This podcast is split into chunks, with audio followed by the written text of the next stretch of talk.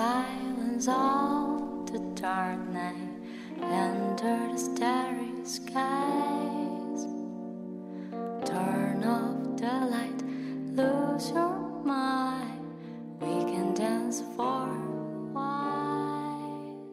我有一个小故事可以分享，我跟你们正好是相反的，因为我是平台方，我当时在做一个圣诞节的贴纸，就是我在画那个贴纸，那个贴纸是一个是圣诞老人的帽子，还有一个就是那种鹿角。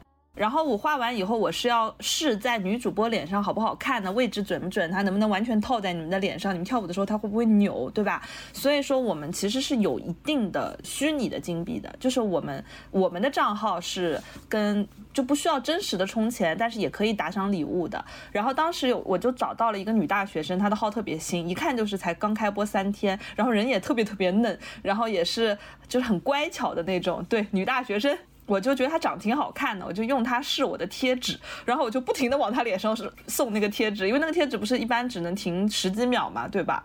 就所以，我可能就是对我来说那也不是真实的钱，我可能就一下送二十个，然后就一直看她换脸的时候啊，那个表贴子怎么样，但她就特别开心，她就发现为什么有一个人每天都来给我送礼物，而且一送就送十几二十个，然后我感觉这个女主播就深深的爱上了我，她就每天都跟我说早晚安，因为我的账号是一个就是男性的号，它是一个就是后台号嘛，然后他就会每天都说，比如说假设啊，比如说我那个号叫灌篮高手吧，他就会每天都跟我说，篮球哥早安，篮球哥晚安，篮球哥你又来了，篮球哥早点休息哦，篮球哥我好想你，我都不好意思了，就因为我只是拿它做做就是实验嘛。但是对于一个新人主播来说，有一个人愿意每天来看他，每天给他送礼物，其实对他来说也是一份支持和宽慰。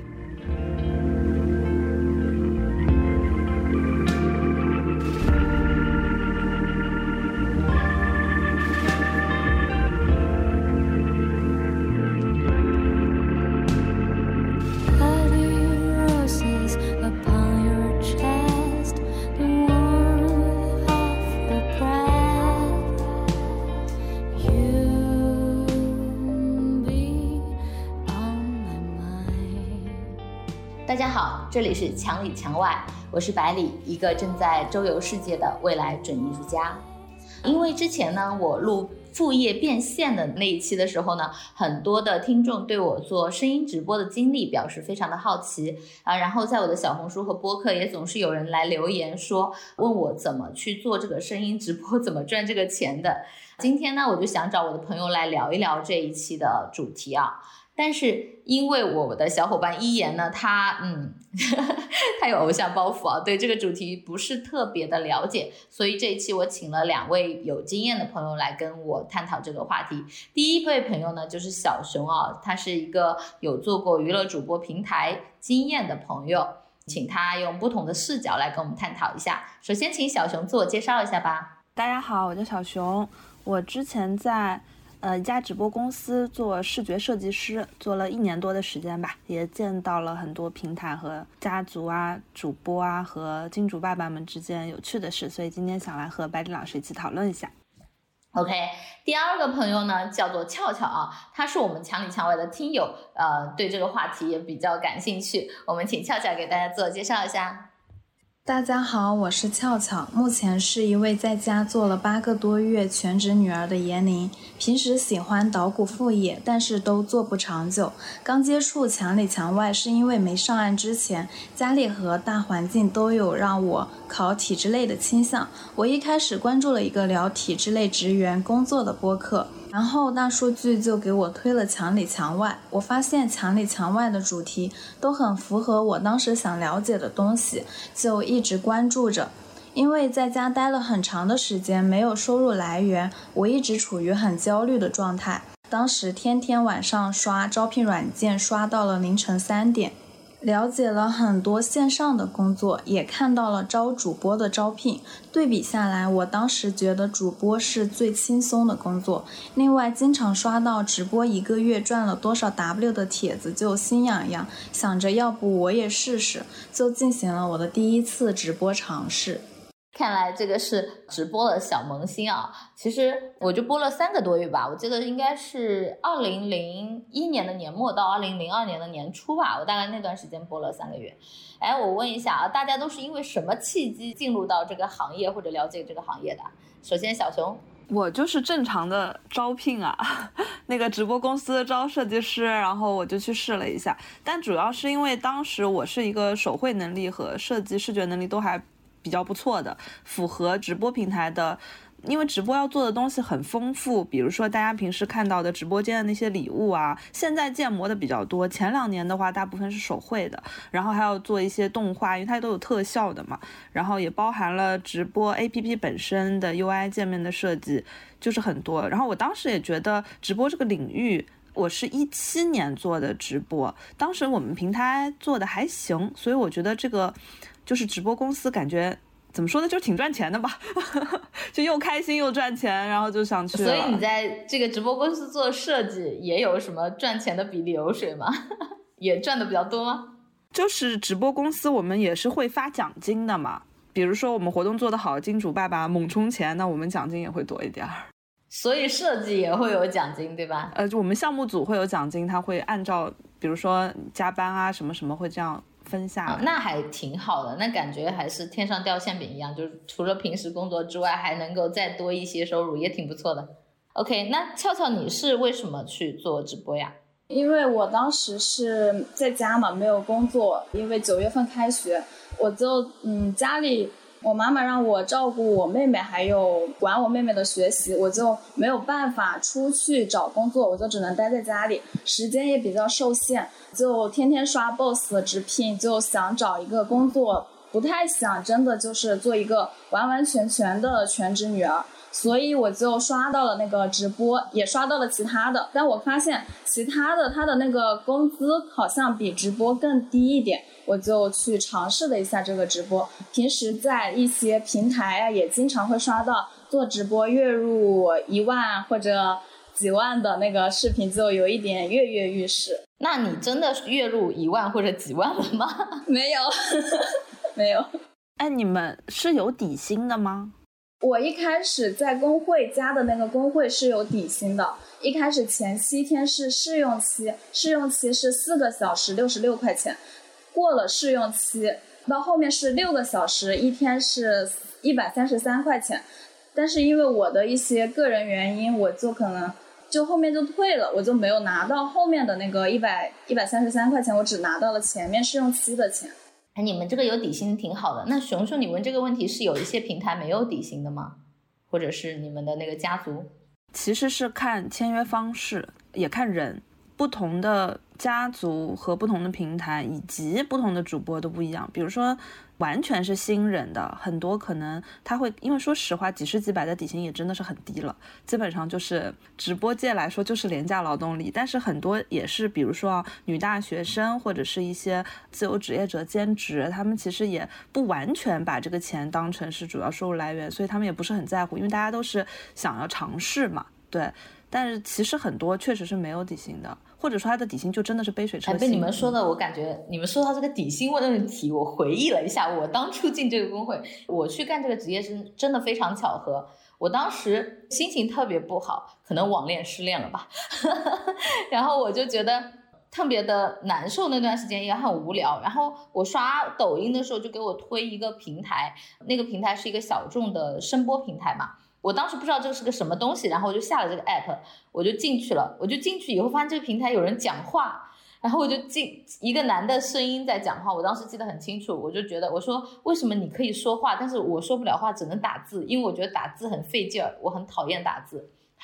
然后他说：“小姐姐你想说话？”我说：“是的。”他说：“那你来我们工会吧，你来了我们工会就可以说话了。”然后他就加了我的微信，我就很傻乎乎的去做了他们的主播。你知道吗？甚至我都不知道有底薪这回事情，其实应该是有底薪的。我后来听我的一个闺蜜说，因为我后面我闺蜜也来干这个了，我就觉得很好玩嘛，我就让她也来。然后她当时跟我说是有底薪，她真的比我聪明的多了，一个月是九百块钱。但是只是第一个月对你新人的一个培养期吧，激励激励也是培养期，就是让你做下去嘛。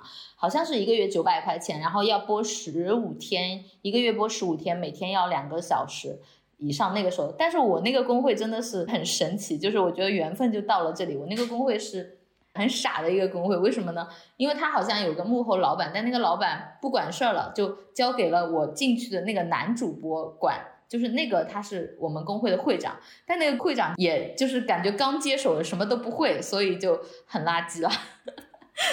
我们就完全是靠自己摸索的。就我那个是个小工会，哎，说到工会和就你们刚刚说的这种签约方式啊，我记得之前有人问我，他说为什么像这种平台一定要有工会或者有这种家族呢？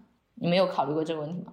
一般来说是为了，比如说我是站在平台方的角度嘛，那个俏俏她是站在主播的角度，我们平台肯定是希望有稳定的，比如说播放量，然后有足够吸引人的这些直播的人，然后他们的表演也要足够吸引人，或者很漂亮美女，对吧？就是如果是家族的话，就更好管理一点。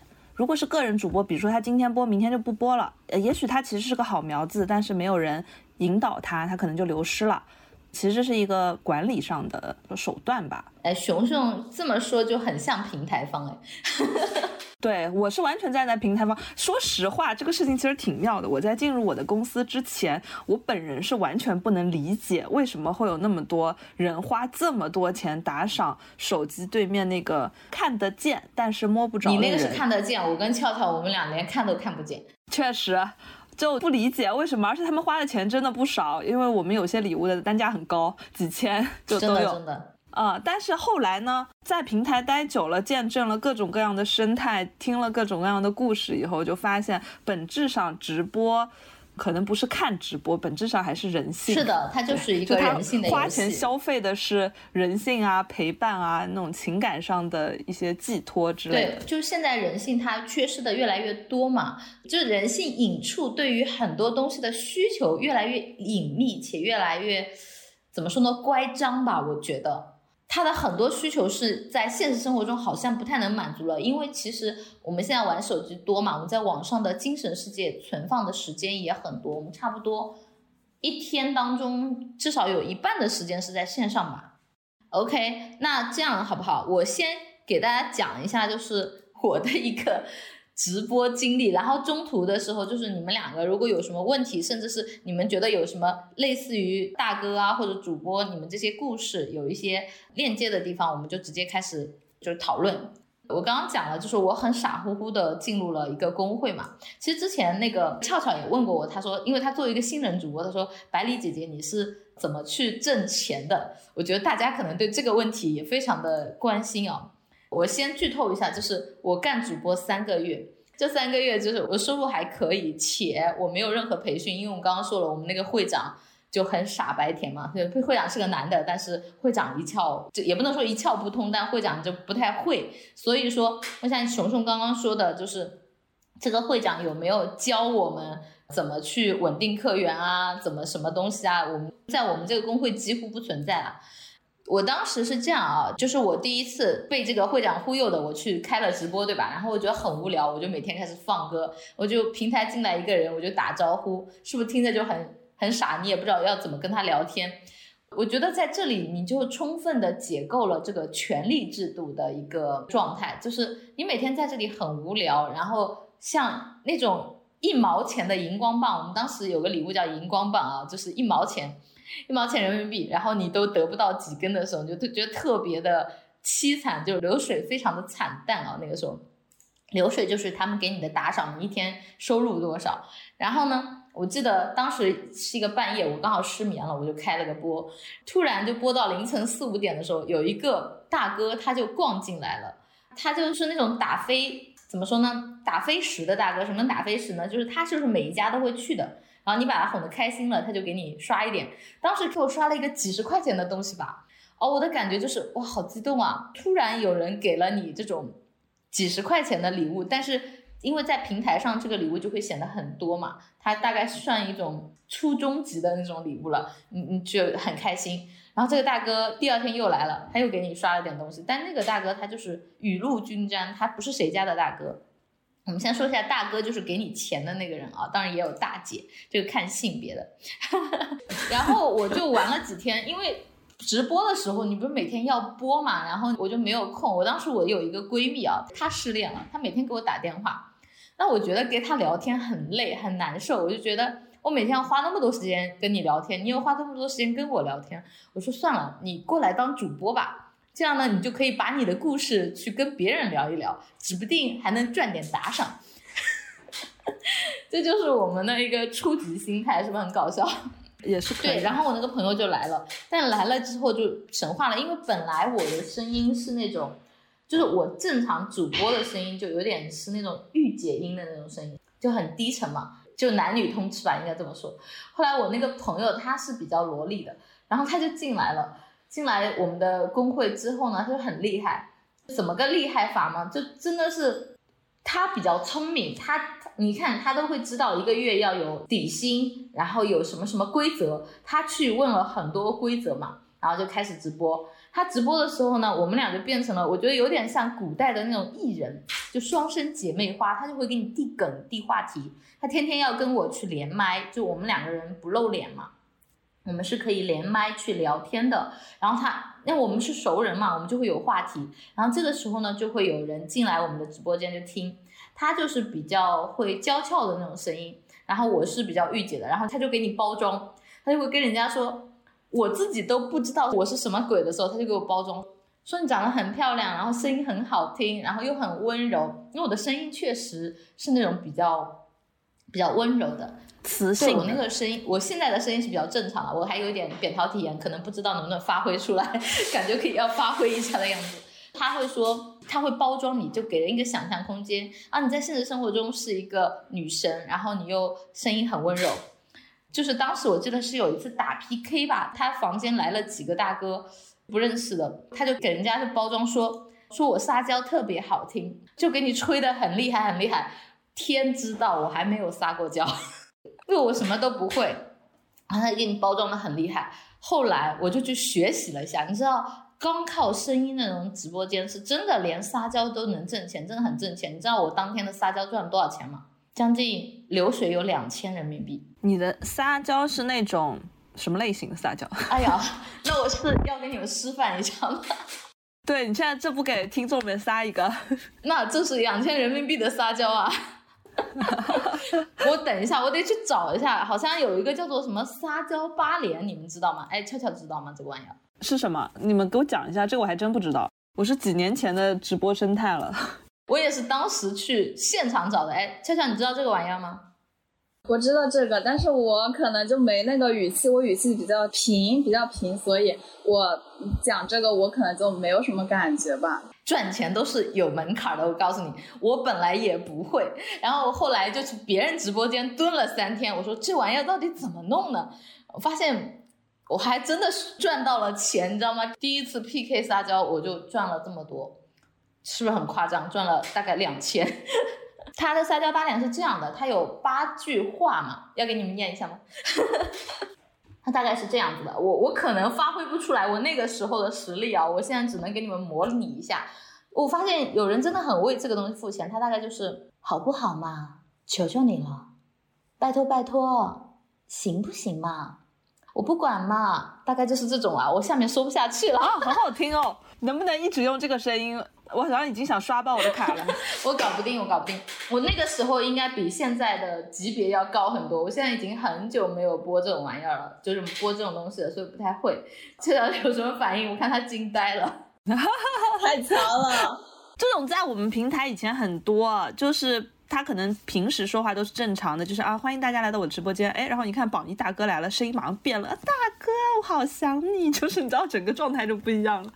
我们之前很多主播都是这样，但这是没办法的，因为你要想老板喜欢看什么，老板要不就喜欢看美女，喜欢看跳舞，喜欢听他们唱歌，要不就是喜欢听他们撒娇，满足自己的那种，就是一些嗯，也算是满足人性的一些欲望吧。还有你刚刚说的，你跟你朋友那个，其实这是一种很好的打法，就是因为很多人他无聊点开，他只看一个女主播的话，你跟别人其实是没有差别的。但是如果你们两个在现实中是认识的，就有一种窥私欲，你知道吗？就是我仿佛可以通过你们两个的聊天，真的知道你们这两个小女孩平时在生活中，哎，有什么样的事情，就是可以满足那种老大哥心里的那种窥私欲，他就觉得很爽，他就会一直想听你们说话。悄悄说，我可能差个闺蜜。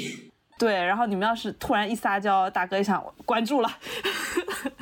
好吧，这来自平台方的解释，我真的，我们当时的工会真的是好垃圾，什么都不知道，所以导致我根本不知道我到底干了什么。我后面就现在嘛，跟你们一起聊的时候，我分析了一下，原来我做对了这些事情。就那个，就因为他把我已经推上去了，然后我就真的去学了那个撒娇八连。我只能说，我当时的那个撒娇应该是当时学的最用功的时候，所以发挥出来的威力很大，然后就给我搞到了第一个榜一大哥。他之后就经常会来看你，对吧？他简直黏的不行，你知道吗？就绝了，他就一定要跟你私聊，他要给你开那个平台上有那个开小房间私聊啊。然后他其实当时跟我说了一个他悲伤的故事，就他也是失恋了，就很难过嘛，被一个女生抛弃了。我就安慰了他，因为我的声音会比较偏疗愈性，就原来我是做过瑜伽老师嘛，就特别的疗愈。我觉得他可能缺爱吧，他就迷上我，然后他就会每天。都会过来，然后想给你打赏，但问题是因为我我很知道他的收入嘛，其实他不是那么有钱的人，他没有那么多钱，他只是一个船上的蓝领。后来我就觉得良心很过意不去，因为他一出手就给你刷个好几千，你知道吗？我觉得很难受。怎么你一定要过来？我因为我完全没有这种直播概念，我觉得大家是来当朋友的，我就把他当小弟弟。我觉得那个他还比我小，我觉得。你不要给我刷那么多钱，你给我刷那么多钱，这个心理负担太大了。因为你一上来几百几千，几百还好，你上来就几千的刷，你就是工资呀，你工资也没那么多，对吧？然后我就觉得特别难受。我后来就说，我认你做弟弟吧，你就不要给我刷钱了。我真的，但是在听在别人眼里可能是又当又立啊，就是我是真的觉得你不要给我刷钱了。然后我每天都会把我的榜一大哥赶出去，我说你不要待在这里了，好难受，给我刷钱，良心过不去。结果我去睡觉了，我发现第二天我起来，他会跑各种别的主播家去刷钱。我发现其实有一种人来到这里，他不要你去替他着想，他不是来找妈的，他不是来找妈妈替他省钱的，他就是来撒钱的。哦，是你刚才说的这种人，我又突然记忆复苏。以前我们的那个，就是我们平台其实是有网管的，也有专门给那些。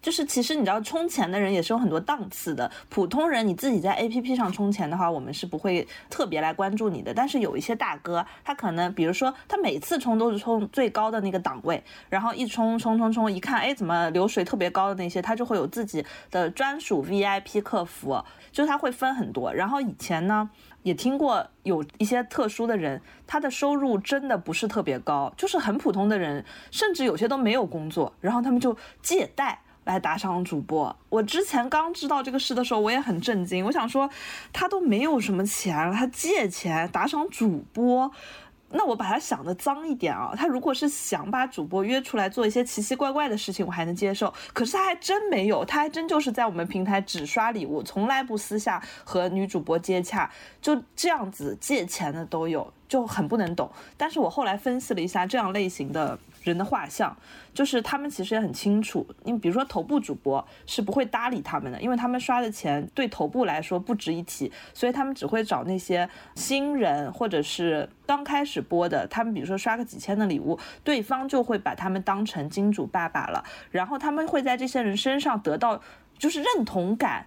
对我觉得很多，哎，这样说不知道会不会被打拳。我觉得很多男性，就是很多男性，很多男性就是觉得。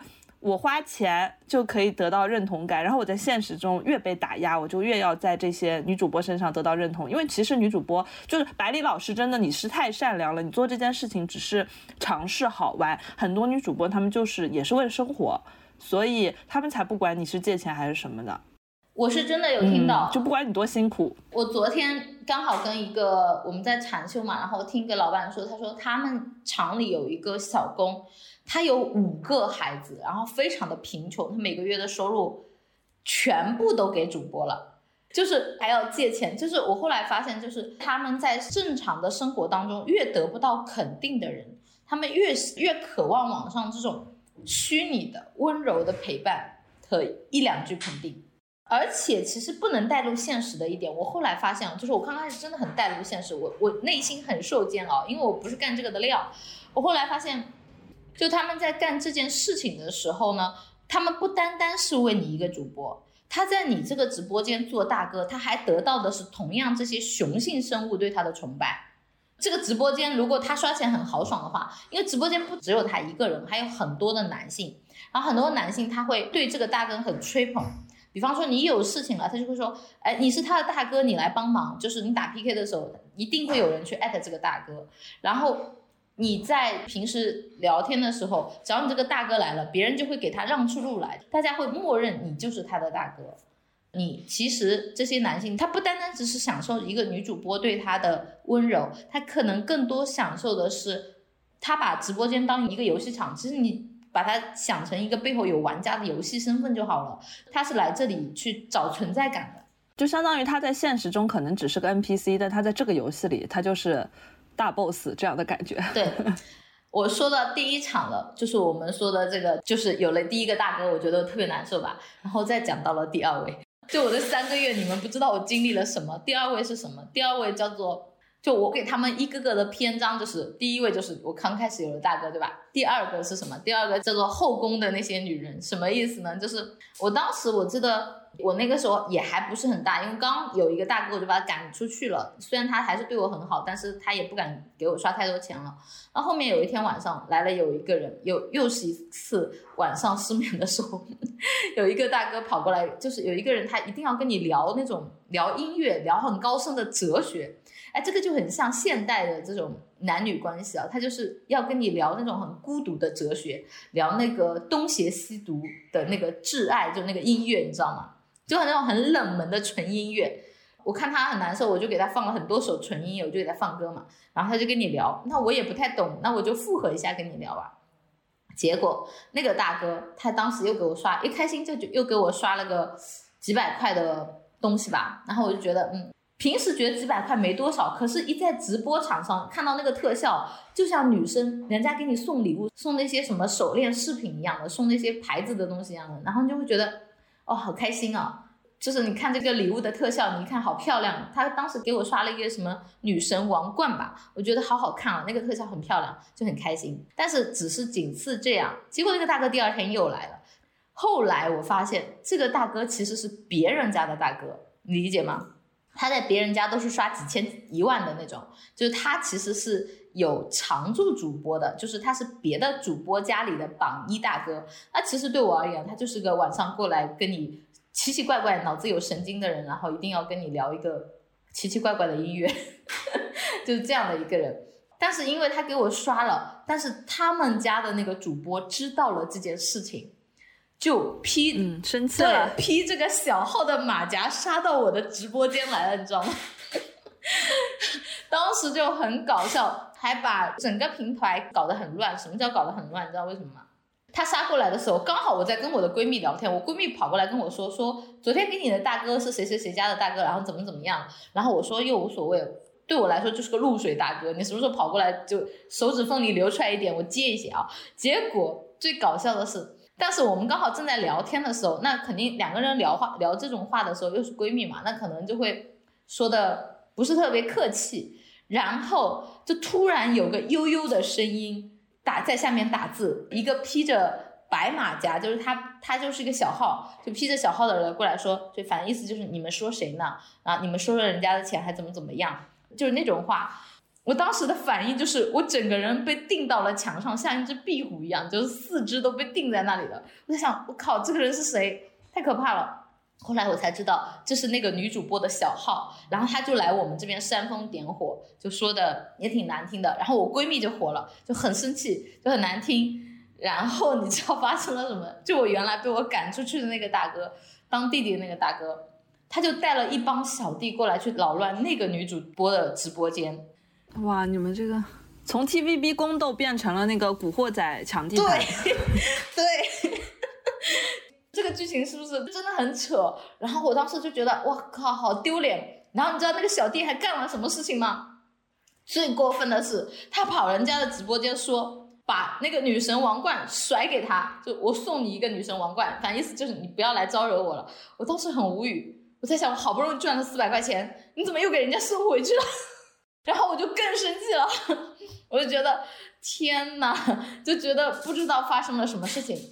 然后当时其实是你代入感很强，因为这件事情你是主角。但是后来我一想，其实这就是平时生活中的那些找不到存在感的人，那他想做英雄，所以他演了这些戏，给我的感觉是真的是这样。但当时我们就很难过，因为觉得哇他在帮你出头哎，就是有男生他利用的就是男人和女人的那种心理，女人的那种嫉妒心，就是他会争一些东西。那男人的那种英雄主义，因为他会就是。就是就是在喜欢在女人面前充大哥的这种感觉嘛，然后就把这种人性给放到极致，我觉得。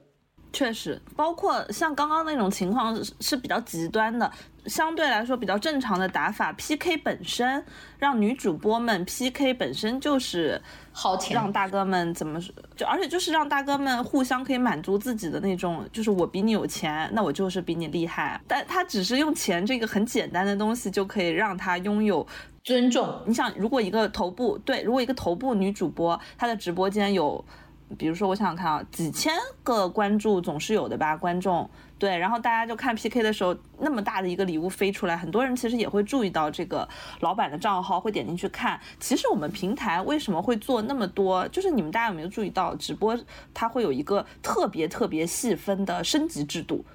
比如说你打游戏，呃，黄金、白银什么什么，它其实是比较大类的。但是我们直播会分的特别特别细，就是因为它会把你花的每一分钱，然后你的每一个档次都会区分的很清楚。然后当你充钱，比如说你十万和你一百万和你三千完全不一样，就是你十万大哥一进来，整个直播间是不是就发光？是的，他们会有这种特效，就是开什么。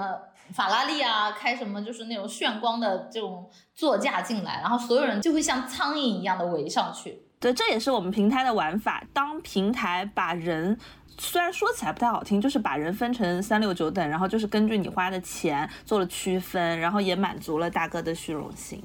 我们后台有很多勋章，然后座驾，就是后台都分得特别清楚的，能够一目了然。你在我们这个平台花了多少钱？当然了，也有好处，就是帮助主播明确这个人是不是你要留下的大哥。还有一个就是，我当时完全不知道，因为我们的工会太垃圾了。我今天感觉才像是学习到了，是吧，俏俏？就是我原来就是我不懂嘛，我们那个会长什么都不会，然后现在真的是感觉学习到了什么，你知道吗？其实如果我们那个会会长会的话，当时的事情是完全不会演变成这种古惑仔在线上打架的经历的，因为当时我们那会长就过来，就是说我们拉 PK 就要跟那个人 PK，就超出血让人出血嘛。但我就觉得很难受，因为我其实就觉得 P K 就是在耗别人钱，我就很难受，我就觉得不，我不要 P K，因为当时其实我们这边如果拉人 P K 的话，应该能 P 出很精彩的东西，因为理在我这边嘛，你感觉被欺负了一样，然后又有当时又认识了好多这些，虽然不是独家大哥，但都是那种能刷钱的大哥嘛，然后但是我就会觉得大家只是过来玩，你你开心一下刷点钱，但是不要打 P K，因为我觉得打 P K 就是薅人。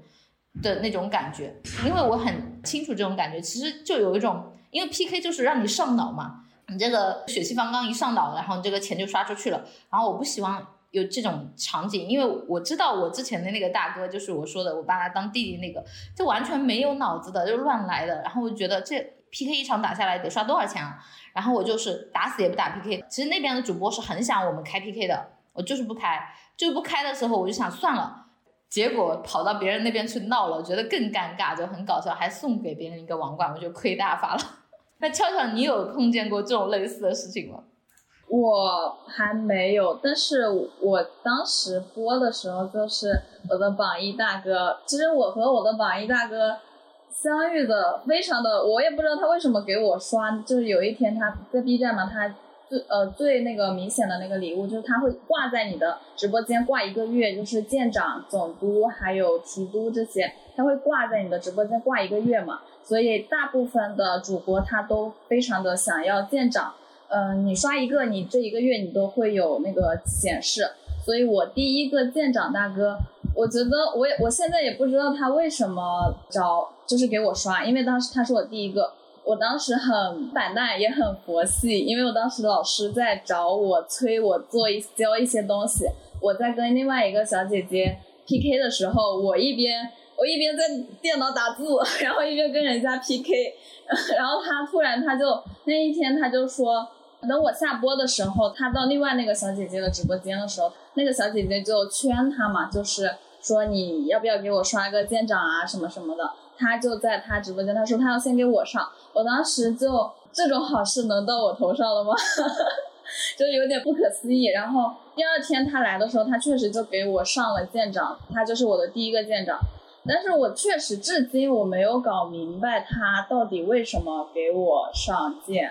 我对他其实是有一点不太好意思的，因为我感觉我前面两周。直播的时候是完全没有找到状态，也没有开窍的那种状态，因为我以前是不太看直播的，所以我就不太懂他们为什么要看直播，我就一直在思考，然后我也不太懂，就你说让我哥哥哥哥，嗯，我好想你这种话，我当时真的也说不出口，所以我后面，嗯，我就对他有一点点不好意思嘛，就不太好意思收那个钱，虽然也不多吧，但当时真的不好意思。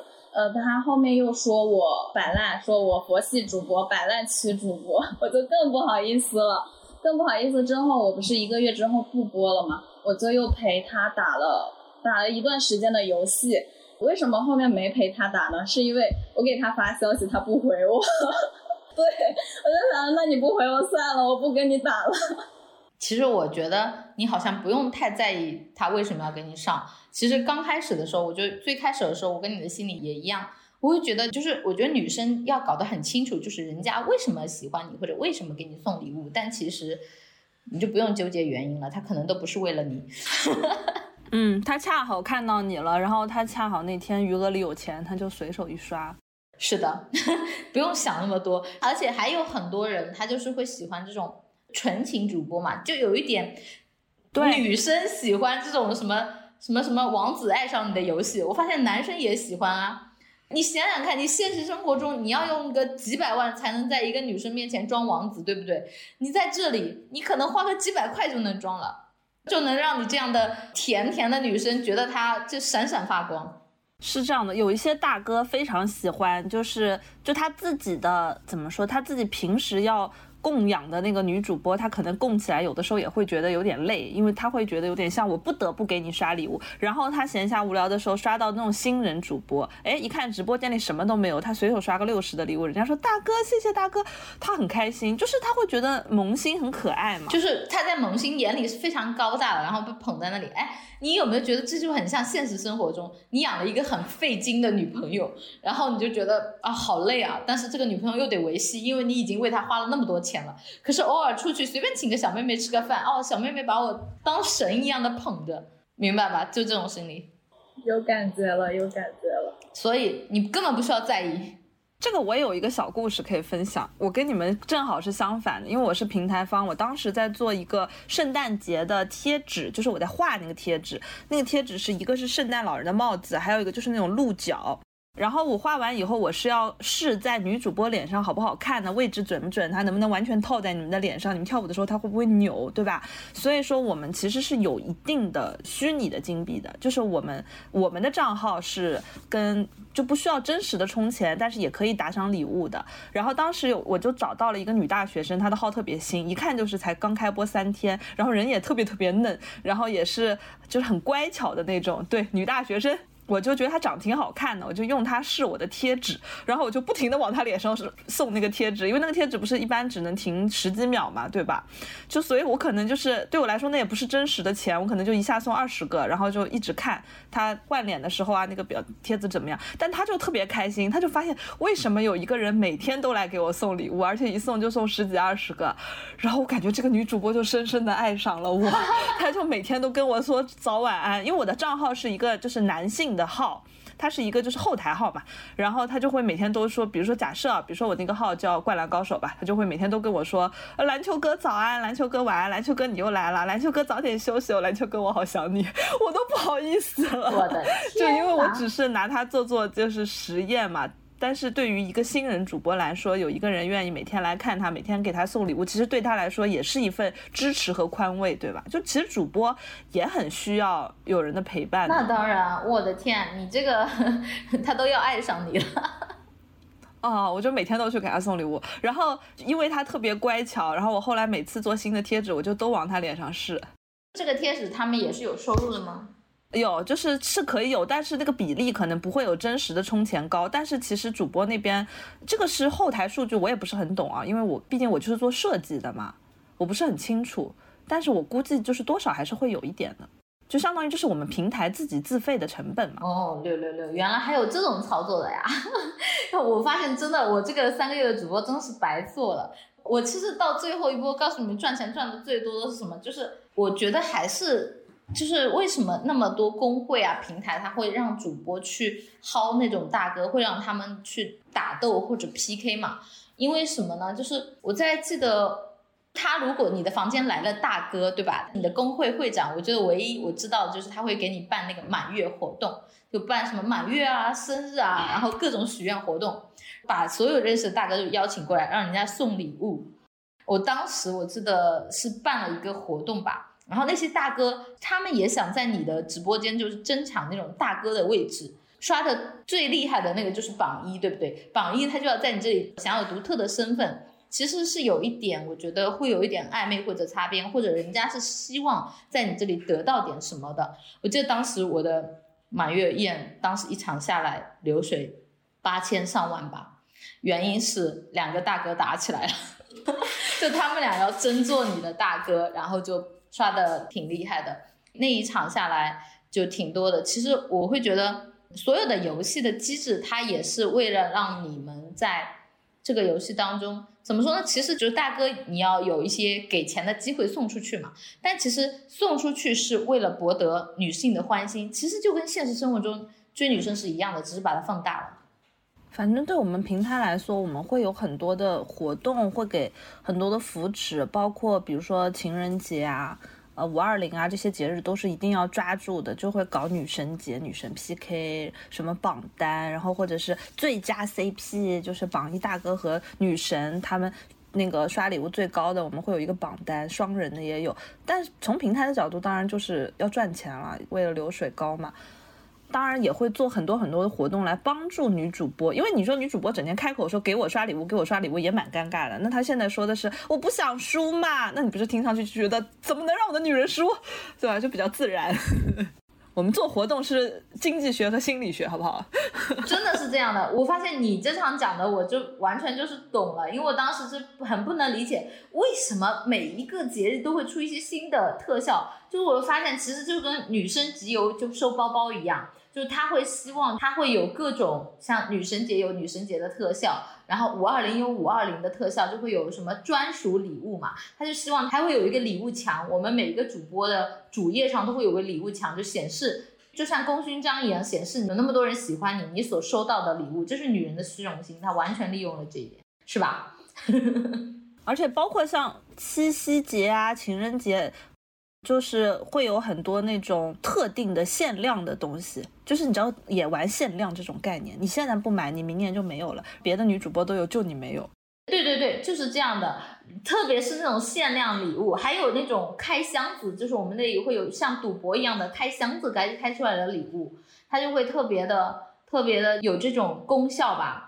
赌博的玩法也有，呃，当然这样说好像不太好，反正就是抽奖嘛，抽奖也会有回馈大哥们的活动，就是它表面上就是一个开箱子或者是抽奖的活动，然后比如说你今天给女主播刷了多少多少，你的流水到了，比如说五万，你就可以开。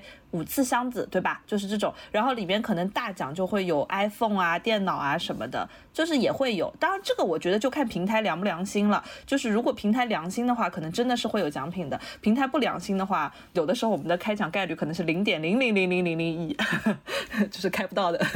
有些人他真的就是，我觉得其实你真的不能说那些人给你刷礼物。我跟你讲，在男人的世界里，女人就是一部分的娱乐。我觉得他们还有各种在雄性的。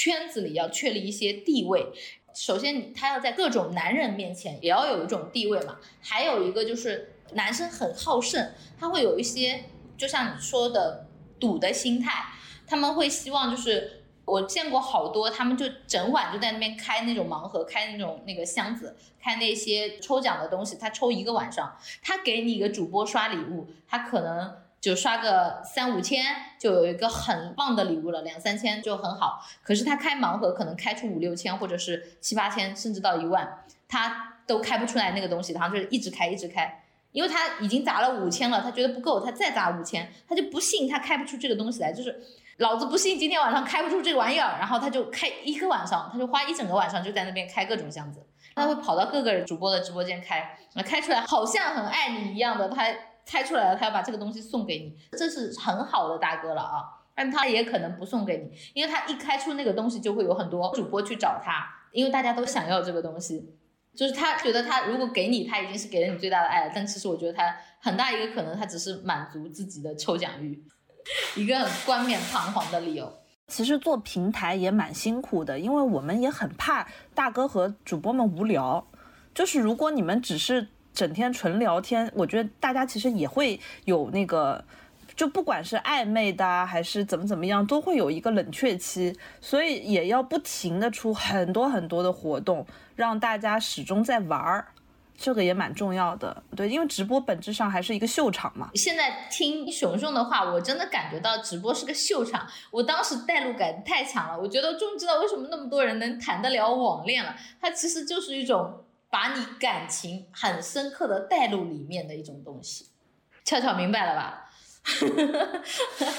学到了，学到了。其实像俏俏现在还是有点像是小白阶段。如果你要做真的想在直播领域赚钱的话，就是脸皮还要再厚大概五十层吧，五十层，真的。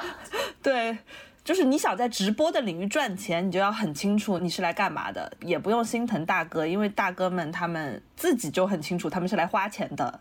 当然，也有一些大哥，他是就像我们说的，他们也分不清楚，可能在里面花多了钱就是玩多了，也有。因为我听过有一些就是大哥被主播骗了钱啊什么的，其实我觉得不是骗，就是你自己可能没有搞清楚这个边界的东西。因为我还听过主播被大哥骗了钱的，就是有一个大哥，他可能对那个主播挺好的，刷了挺多钱，刷了八万吧，我记得。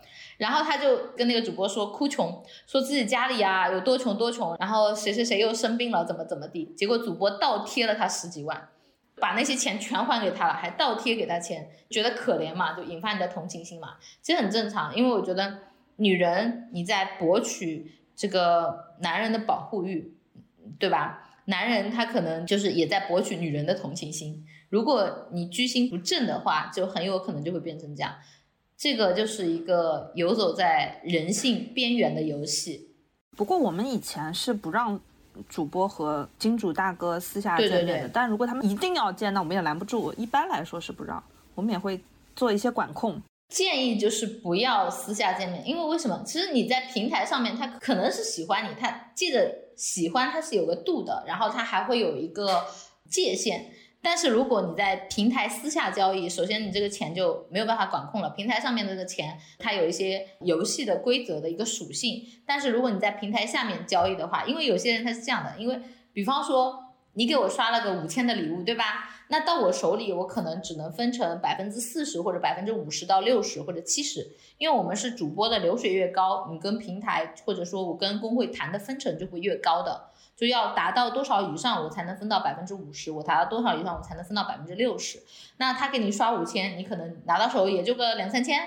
可是真的，当你跟这个主播跟大哥谈恋爱以后，那个大哥就会跟你说：“哎呀，我给你那么多钱，还要被平台分走一半，算了，我给你直接花那么多钱买个礼物吧。”啊，你听着好像也挺好的，对哦，那我还可以得到双倍的钱。但其实你就变成这个大哥的女朋友了。但又有多少是真的跟你谈到了网恋了的？就别说网恋了，对吧？你就很多时候，大哥可能真的想要见你，发展出点什么，就会很夸张。就然后你连那个主播跟大哥的关系都没有了。其实很多人，我觉得他刚开始可能是玩，到最后他一定把你演变成线下，那个关系的性质又变掉了。所以有一些大主播，他流水比较好的家族也会跟他签合同，也会做一些控制吧，也怕他流失。确实会有那种老板特别喜欢某个主播，动真情了，要把他直接真的也可以说是包养吧，就让他不要播了的情况也有的，这样对平台来说也是一种损失啊，因为要培养一个高流水的主播，其实也是要花很多时间去培养呢，所以说对家族来说，他们也不希望流失。俏俏都已经说不出话来了。其实我刚刚听到这些，我就会觉得，像很多人问我，他说你为什么到最后不做主播了？其实主播的收入对我而言，因为我是真的是到我结束三个月之后，我都没有加过微信，就是我没有加过私聊的一个方式。但是在我们的平台上，很多人他就明晃晃的在公告上写着，你给我刷一个多少的礼物，可能你刷个三十。或者是你刷个一百，你就可以加到微信了，就所以很他就会吃百家饭，很多人是这样。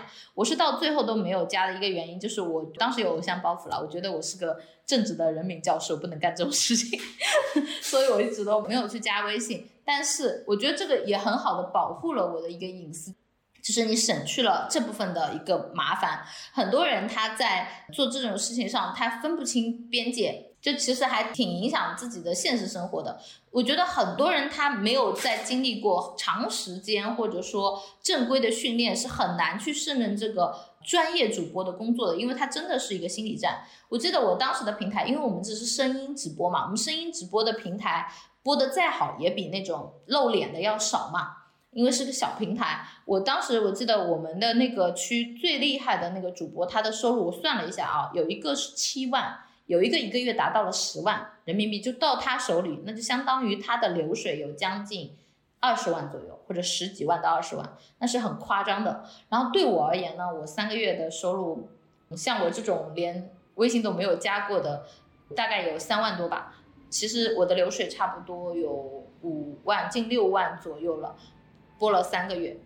已经是非常好了，我已经是我们那个小公会的头牌了。就我完全没有经验，我们两个还有我和我的闺蜜，在我们的当时的那个区域就非常的火，好像很厉害。但其实我们两个真的是就傻到不行，因为完全是把真实的情感带入。对我们而言，那些人不是大哥，他们可能真的就是朋友，就是陪伴型的朋友。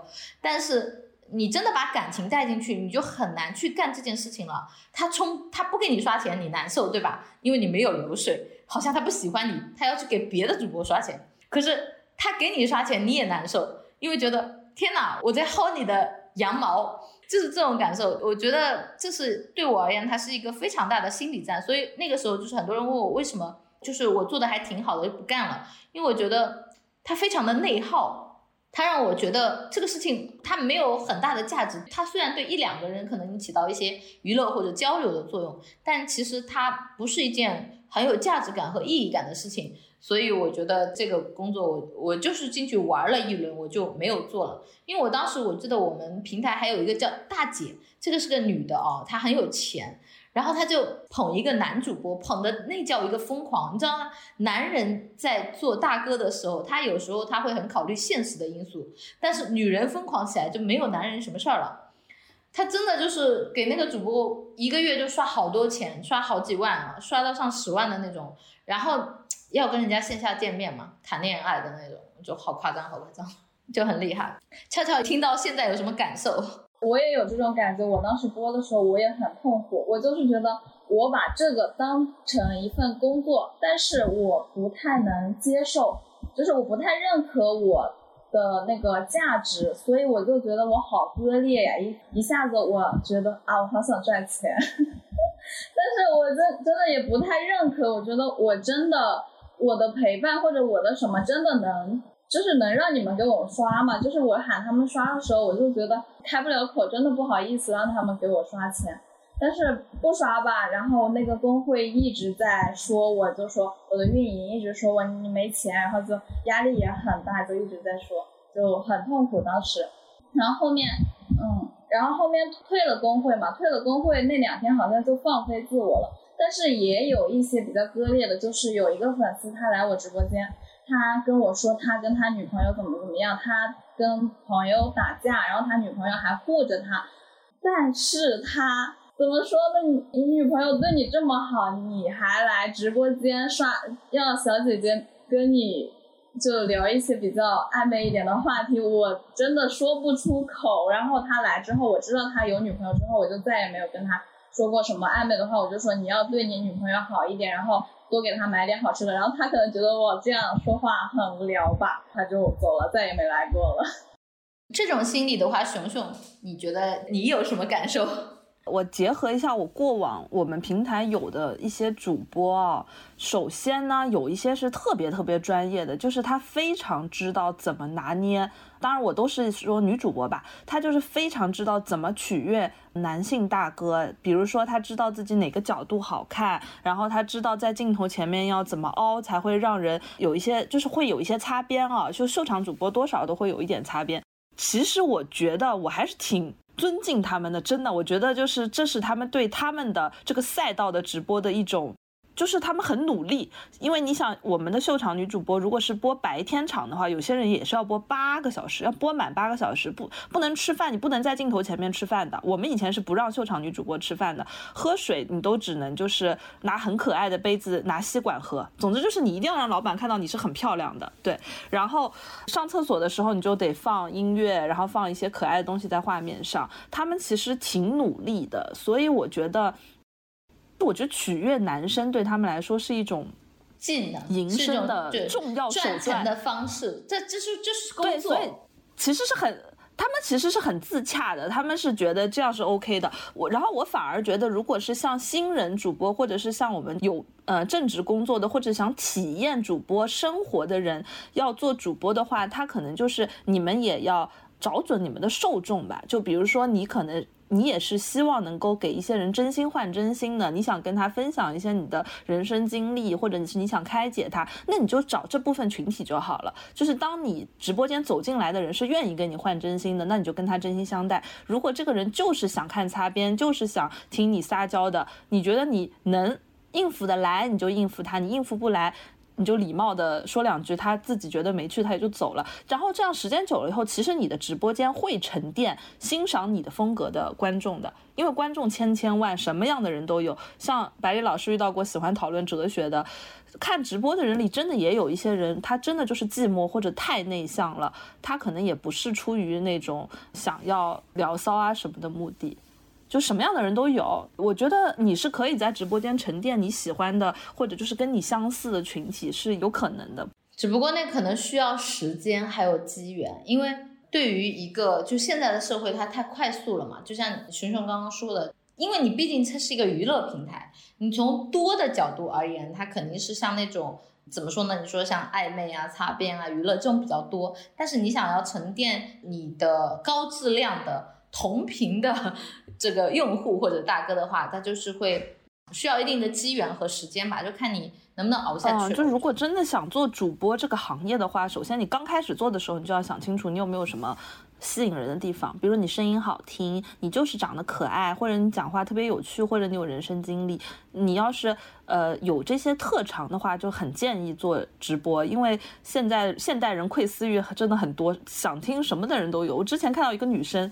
她做打包小妹的，就是她在餐厅打包那个食物，然后让那个外卖员拿走的这样一个女生，她在做直播，然后她那个观看量特别高，因为很多人都在听她讲那个餐馆里面遇到的那些事情啊什么的，就什么直播都有。现在，对，就把你当故事。但其实我觉得我们看一下，为什么现在直播行业会这么兴起，它是真的有一定它存在的理由的。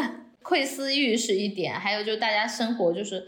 精神空虚就很无聊嘛，他就希望有一些地方能够承载他的一些精神地吧。就觉得就像群众刚刚说的，你不想跟人家玩暧昧，你就可以不玩，我觉得是可以拒绝的，没有关系，你不图他的钱就行了嘛。你但不图他的钱，你直播不是浪费你的时间吗？所以我觉得就是让他们，就是如一旦你们开始播了，你们的时间、你们的陪伴也是你们的成本啊。所以别人给你刷礼物，肯定也是认可你。这个时候你就是认可自己就好了，就是认可我就是值得。你看我们的平台，其实很多时候讲的像我们的强里墙外嘛，我觉得还是有一点，你不能说女权主义，应该是女性成长主义吧。我觉得是有一点的，所以我没有办法去接受这种。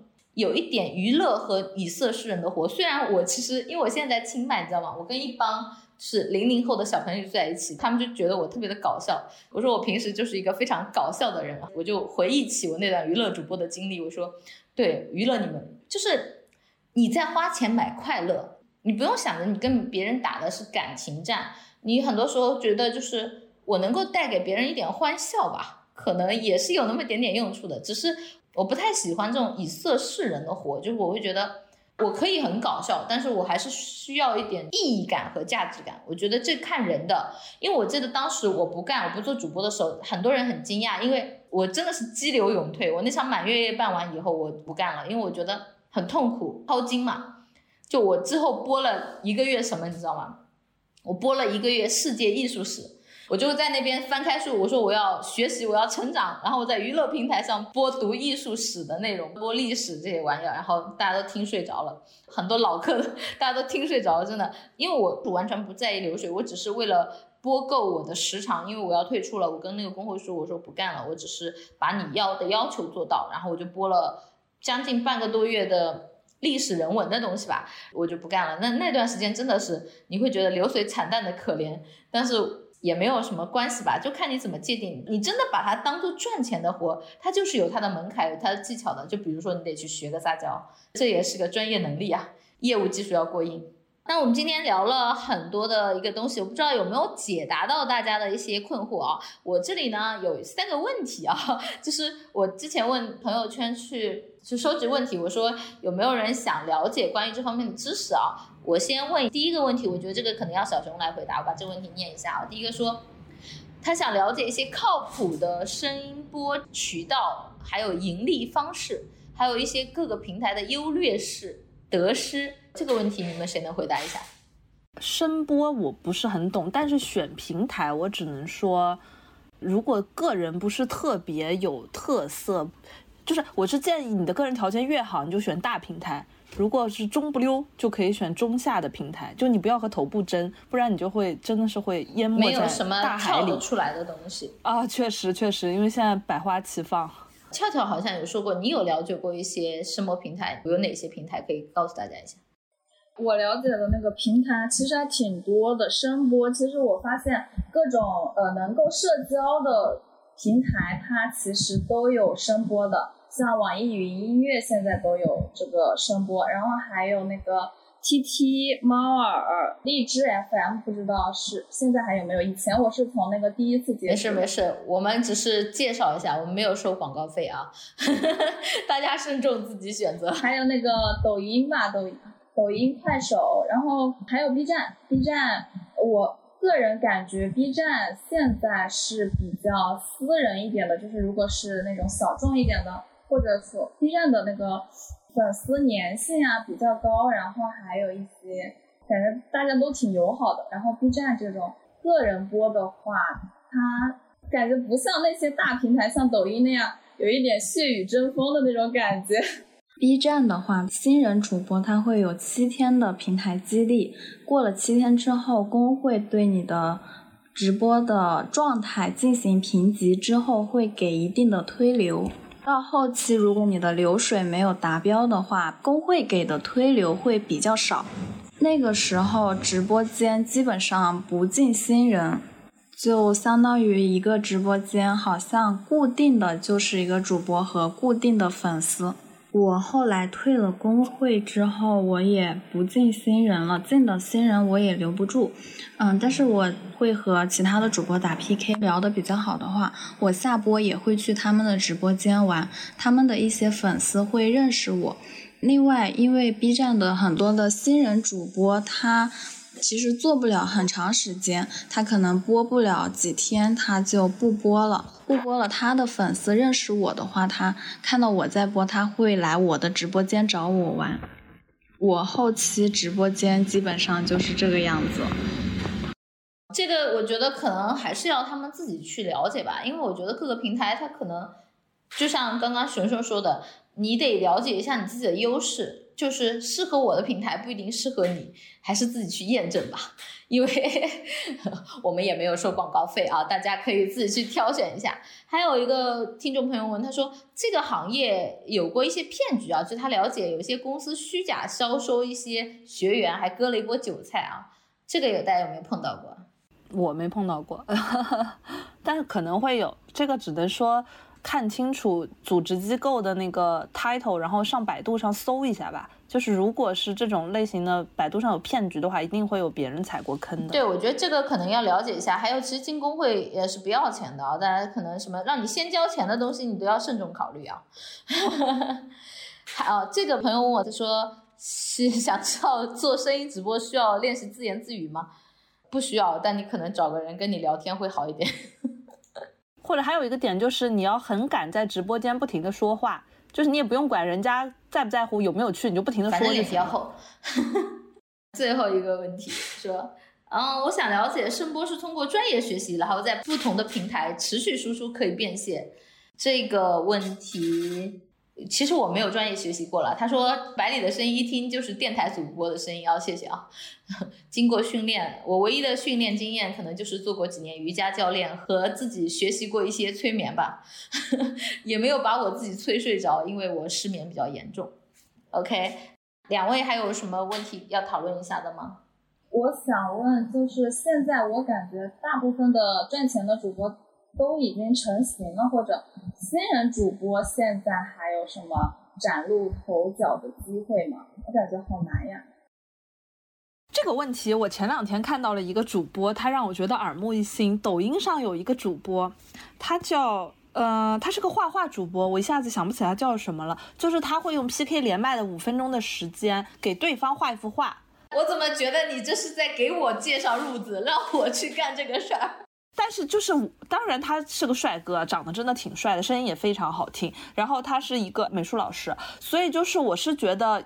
我看了他的直播，我当时是无意中刷抖音首页刷到了这个老师，然后我突然发现他是画画的，我觉得很新颖，我就看了。然后我看了他的直播以后，我发现他也是一个非常真诚的人，并且他的 PK 几乎都是赢的，就是他的那个。用户运营做得非常的好，但因为我只看了一场，我也不知道他具体是怎么做的。但是我觉得他跟他的粉丝粘性很高，我从他身上得到了一个很大的启示，就是我觉得每个人首先你都有自己的特色和特长嘛，就是你不要去做自己不擅长的事情，你要把自己擅长的事情发挥到极致。比如说你声音很可爱，你是萝莉，那我就推荐你去 B 站，因为 B 站的受众可能更喜欢就是小萝莉这种类型的主播。如果你的声音是御姐，那你就可以去比如说抖音或者是像花椒啊那种，他们可能受众会更喜欢有一些性感的女主播。这样就是首先你要了解你自己的类型在什么样的直播平台。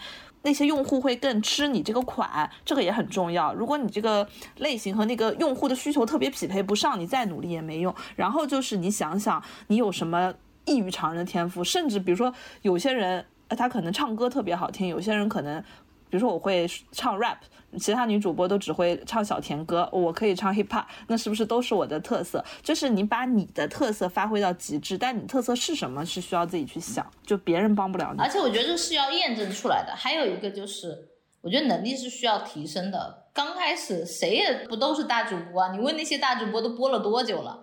他们可能踩过多少坑，对吧？有多少大哥的血泪被多少大哥骗过钱，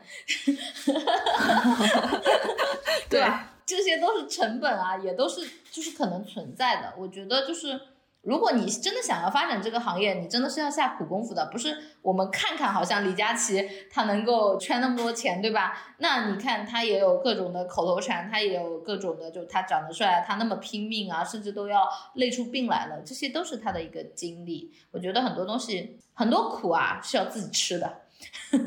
这个这个是没有办法的事情。还有一个就是，我会觉得刚刚小熊给了我一个思路啊，大家如果以后看到我去直播间卖画了，记得去投我个币啊。